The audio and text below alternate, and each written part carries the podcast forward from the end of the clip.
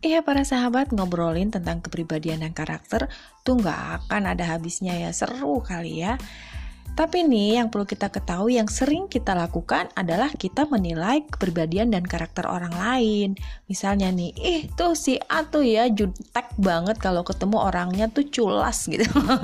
Atau itu loh si A nih baik banget, kalau ketemu tuh ya kita semua langsung ditraktir, gretong pokoknya.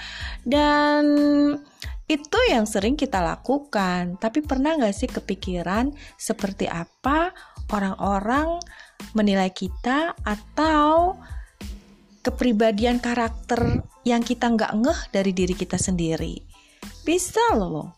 Pengen gak sih? Mau tahu?